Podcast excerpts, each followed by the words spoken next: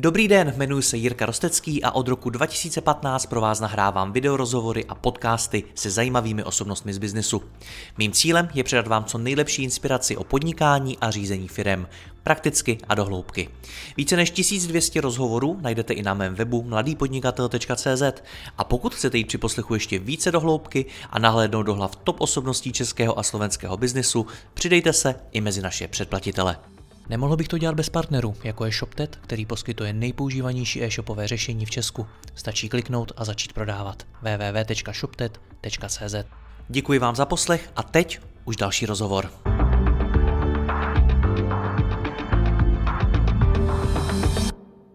Petra Kotalová je marketingová manažerka pro střední a východní Evropu v AXA Partners. Na starosti má online marketing a e-commerce pro střední a východní Evropu. Skoro 6 let pracovala v MOL Group, a to i jako šéfka marketingu pro oblast Balkánu.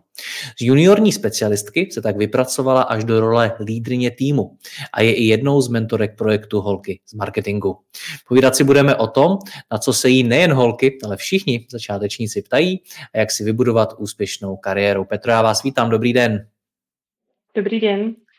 Začnu možná trošku slovíčkařením, ale vy jste mi v průběhu přípravy na naše natáčení řekla, že jste dostala příležitost se z juniorního specialisty vypracovat do vedení týmu. A mě by zajímalo, jestli jste ji dostala, nebo jestli jste si ji získala.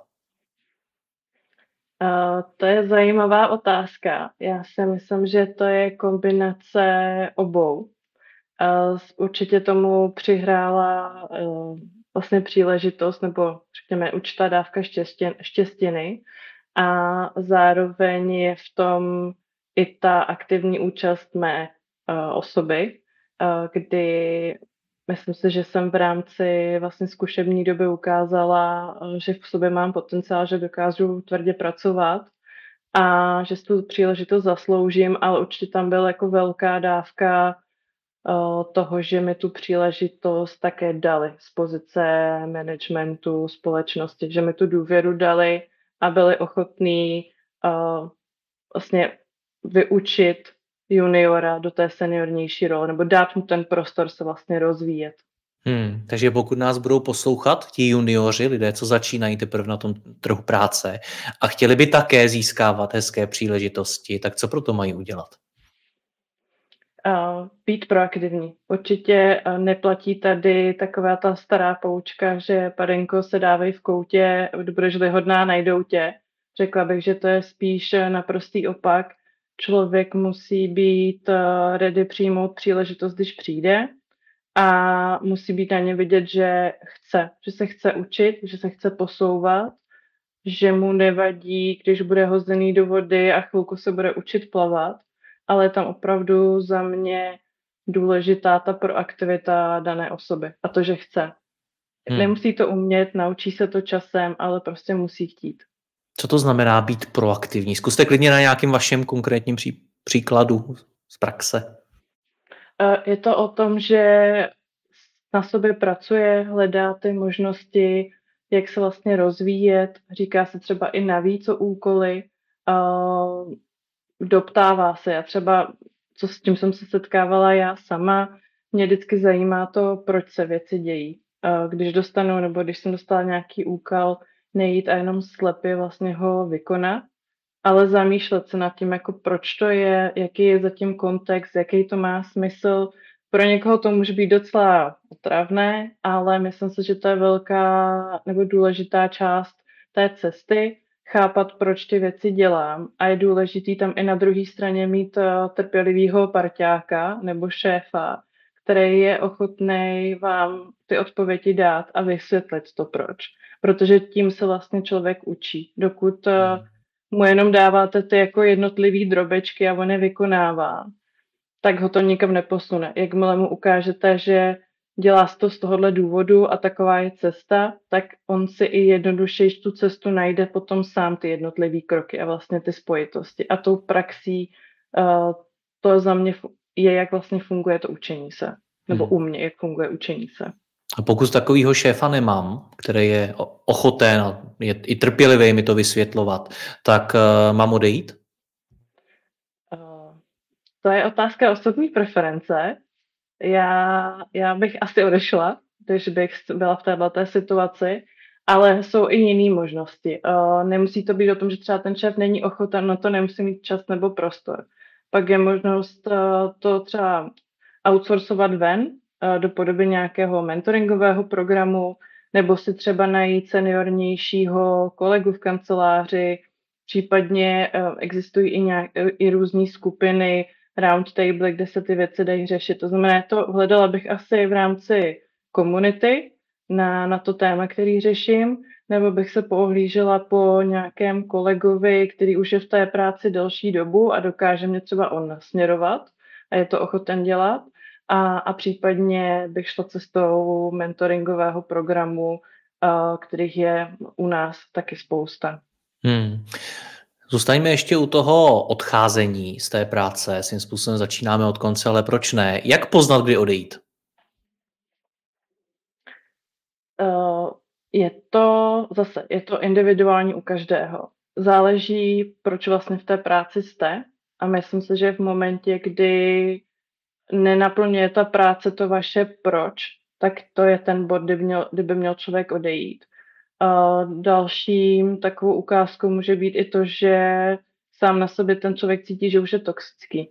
Toxický třeba sám pro sebe i pro to prostředí a to si myslím, že je ten moment, kdy, kdyby se měl říct, že je čas se vlastně porozhlednout uh, po jiné štaci, po, po jiném tom úkolu, která mu ten smysl dává a která ho naplňovat bude, protože uh, v práci trávíme plus minus 8 hodin denně.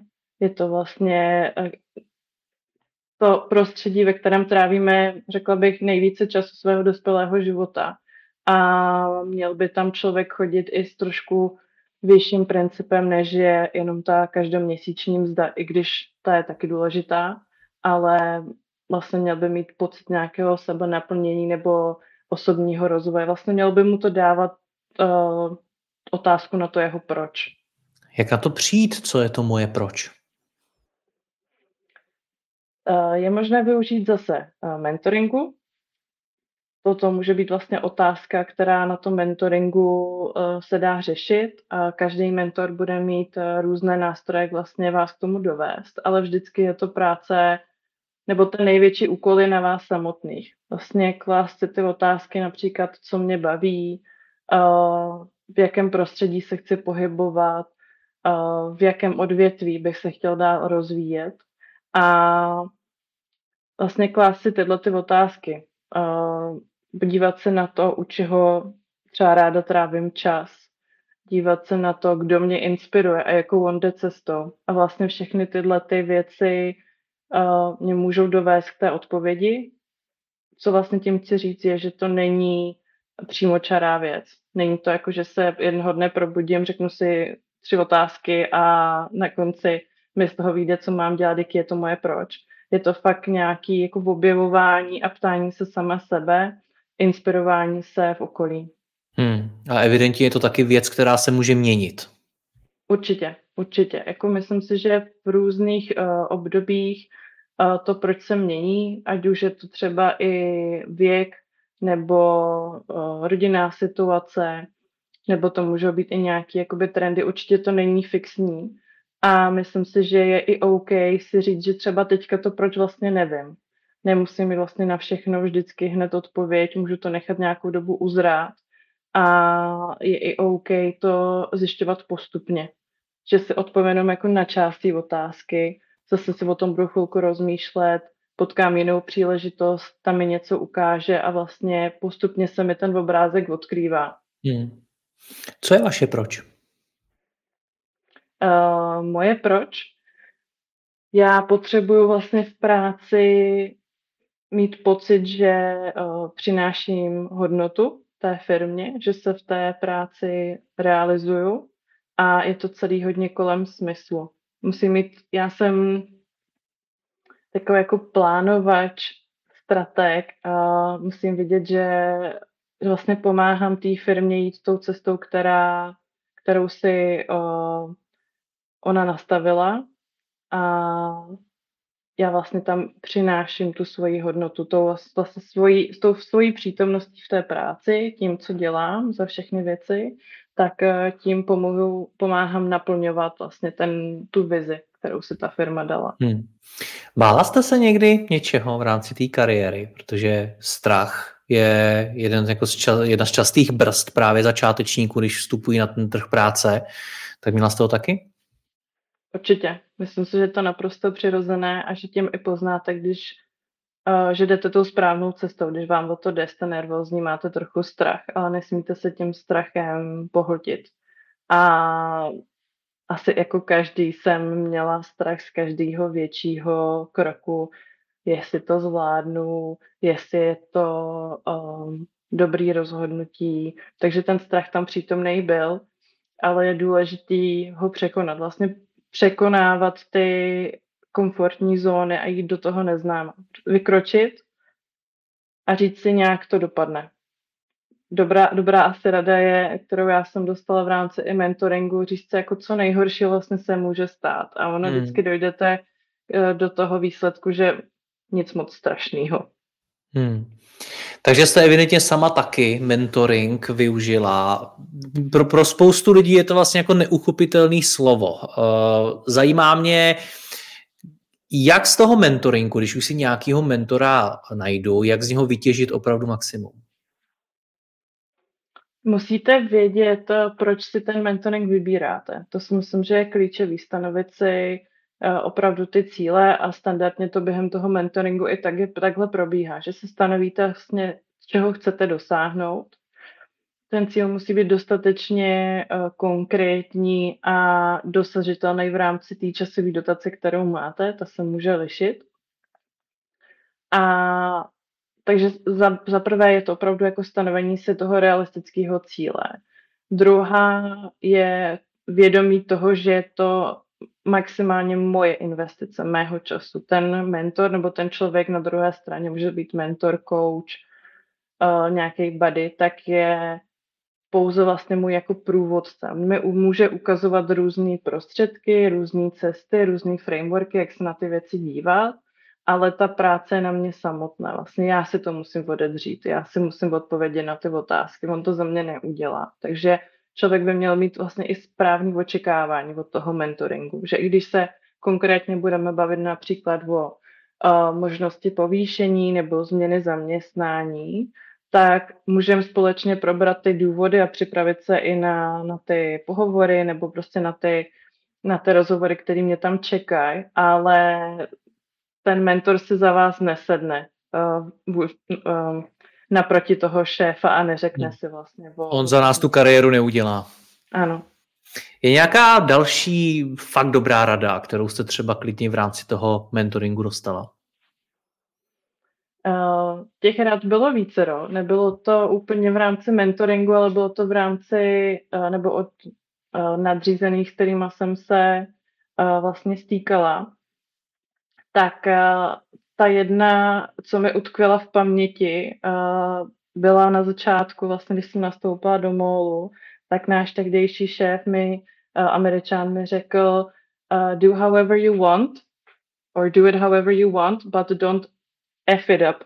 So, takže tohle byla jako rada v podstatě pro juniora, která mi říkala jako, neřeknu ti, jak to udělej, udělej to, jak myslíš, že to je nejlepší, ale prostě měj tam zatím ty výsledky. Takže to je takový, hmm. jako že uh, mám tu důvěru pohybovat se, ale musím si být jistá, že se někde, někde úplně nespálím.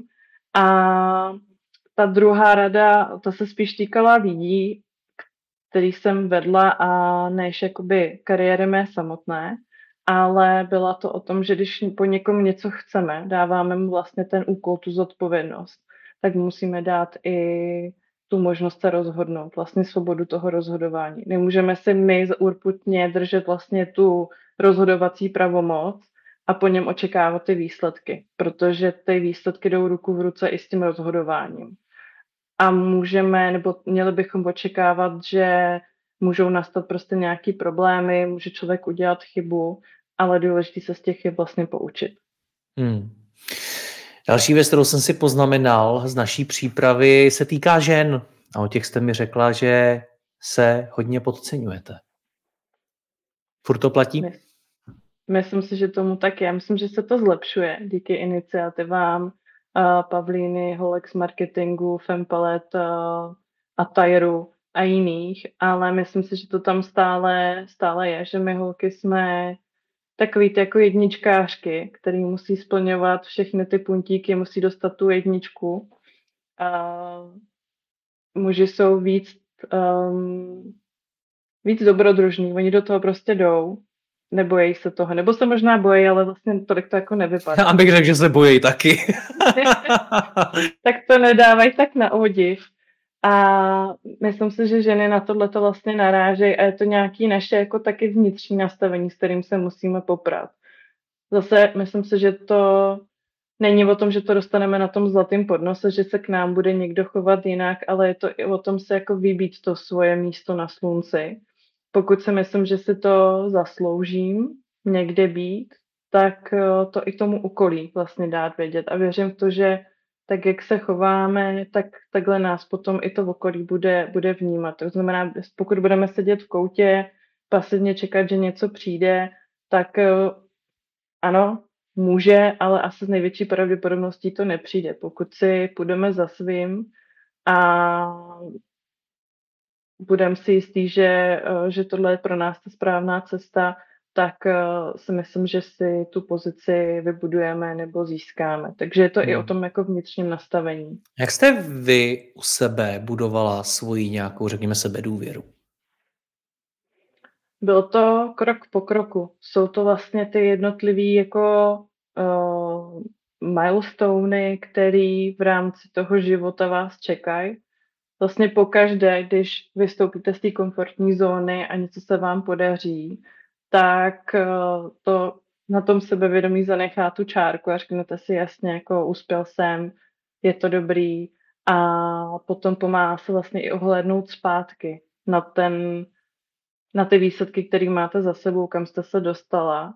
A tohle to pomáhá mě. Takže není na to, myslím, že na to není žádný jako mávnutí kouzelným proutkem, ani kouzelná uh, mantra nebo poučka, kterou se budete každý ráno zrcadle opakovat, u mě funguje, um, fungují ty postupné kroky a vidět za sebou výsledky.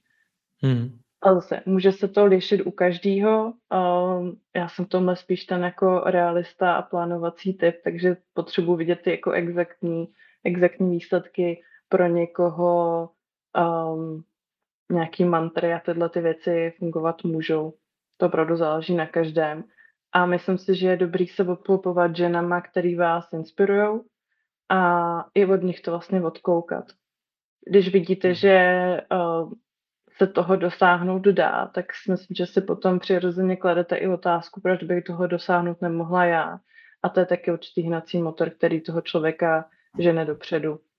Hmm. A asi v neposlední řadě um, hodně pomáhá i rodina, partner v tom, že vás jakoby podporou mít takovou tu záchranou síť, která vám dává najevo, že, že na to máte, že se nemusíte bát. To si myslím, že je taky velký, velmi důležitý prvek, který uh, je hnacím motorem v tom sebevědomí ku předu. Hmm, určitě. Jste tam řekla obklopovat se ženami. Eh, rozuměl jsem tomu tak, že mluvíte jakoby k našim posluchačkám primárně, ale vlastně mě obecně zajímá, jak moc se obklopovat i tím opačným pohlavím. Pokud nás poslouchá muž, tak do jaký míry ženami, pokud žena, tak do, jaký, do jaké míry muži právě jakoby z hlediska té kariéry a nějakého svého profesního rozvoje, jestli to hraje nějakou roli, to opačný pohlaví. Uh, určitě hraje. Myslím si, že je to o tom balancu. Když si jako zreflektuju, v jakém prostředí se pohybuju já, tak uh, je to půl na půl. Vlastně to pracovní prostředí, co se týče leadershipu, je spíš jakoby pánský, uh, tak to je i v tom e-commerceu. A vlastně vůdčí ženy uh, spíš hledáte někde jakoby bokem v rámci těch komunit. Díky tomu působení například volkám z marketingu a v jiných komunitách, tak uh, mám tu možnost se uh, s ambiciozníma, šikovnýma ženama potkávat, ale myslím si, že to není jenom o tom, že se budete striktně stýkat jenom s ženami, uh, je dobrý mít to vlastně hmm. vybalancovaný, protože od obou se dá vlastně učit a člověk si vždycky z toho musí vzít to, co sám potřebuje. A já jsem třeba zastáncem toho, že je dobrý mít mixovaný kolektivy, protože každé to pohlaví, a teďka nechci generalizovat, ale máme nějaké svoje jakoby vlastnosti, nějak se třeba stavíme k problémům a k řešení těchto těch problémů a je dobrý si myslím mít prvek obou, no to je, že yin yang, takže nejlépe to funguje dohromady. Mm-hmm. Zajímá mě ještě peníze. Jak se vůbec v průběhu takového věku, eh, kdy začínáme rozjíždět tu kariéru, je nám mezi 20 a 30, jak se vyvíjí vztah k penězům? Uh, no, řekla bych, že v prvním momentě, kdy uh, se dostaneme ze studií k těm větším penězům, tak uh, je to o jejich utrácení. Ale potom člověk v průběhu let, když začne přemýšlet vlastně o, o budoucnosti, tak přemýšlí, jak s nima rozumějí naložit. Zároveň už má, řekla bych, větší přebytky, než, než třeba jsou jeho měsíční výdaje. A, takže je logické, že vlastně přemýšlíte nad tím, jak s těma dle přebytkama naložit. A jednou z těch variant uh, je investování. Takže investujete? Uh, investuju. Jak se to dělá? do zážitků a investuju hmm. zároveň i do hmotných, hmotných statků. Jak se to dělá? Protože investování samo o sobě je velice náročná činnost. Jako člověk proto potřebuje nějaký vzdělání, potřebuje se v tom orientovat. Současně tam ty peníze taky jednoduše může prodělat. Jak, jak, jak vy na tě tím přemýšlíte, aby to pro vás bylo bezpečné? Já jsem okolo toho tématu chodila tak třeba dva, tři roky. A, a taky jsem vlastně nevěděla, jak s tím začít. Věděla jsem, že chci, ale nevěděla jsem, z jakého konce to uchopit, až vlastně kamarádka se mi zmínila o možnosti uh, využít služby privátního investičního poradce. A já jsem si nějakou rešerši udělala, zároveň jsem důvěřovala jejímu názoru, protože s ní mám určitou zkušenost a uh, teďka využívám právě služby privátního poradce na investování, se kterým jsme se nastavili tu strategii, čeho chci dosáhnout a nastavili jsme si ty kroky a já teďka vlastně jedu podle těch daných kroků. Hmm. Jaký to je vůbec přemýšlet v tomhle věku i třeba nad důchodem? Je to, je to jako relevantní téma, nebo to vůbec nemá být na pořadu dne?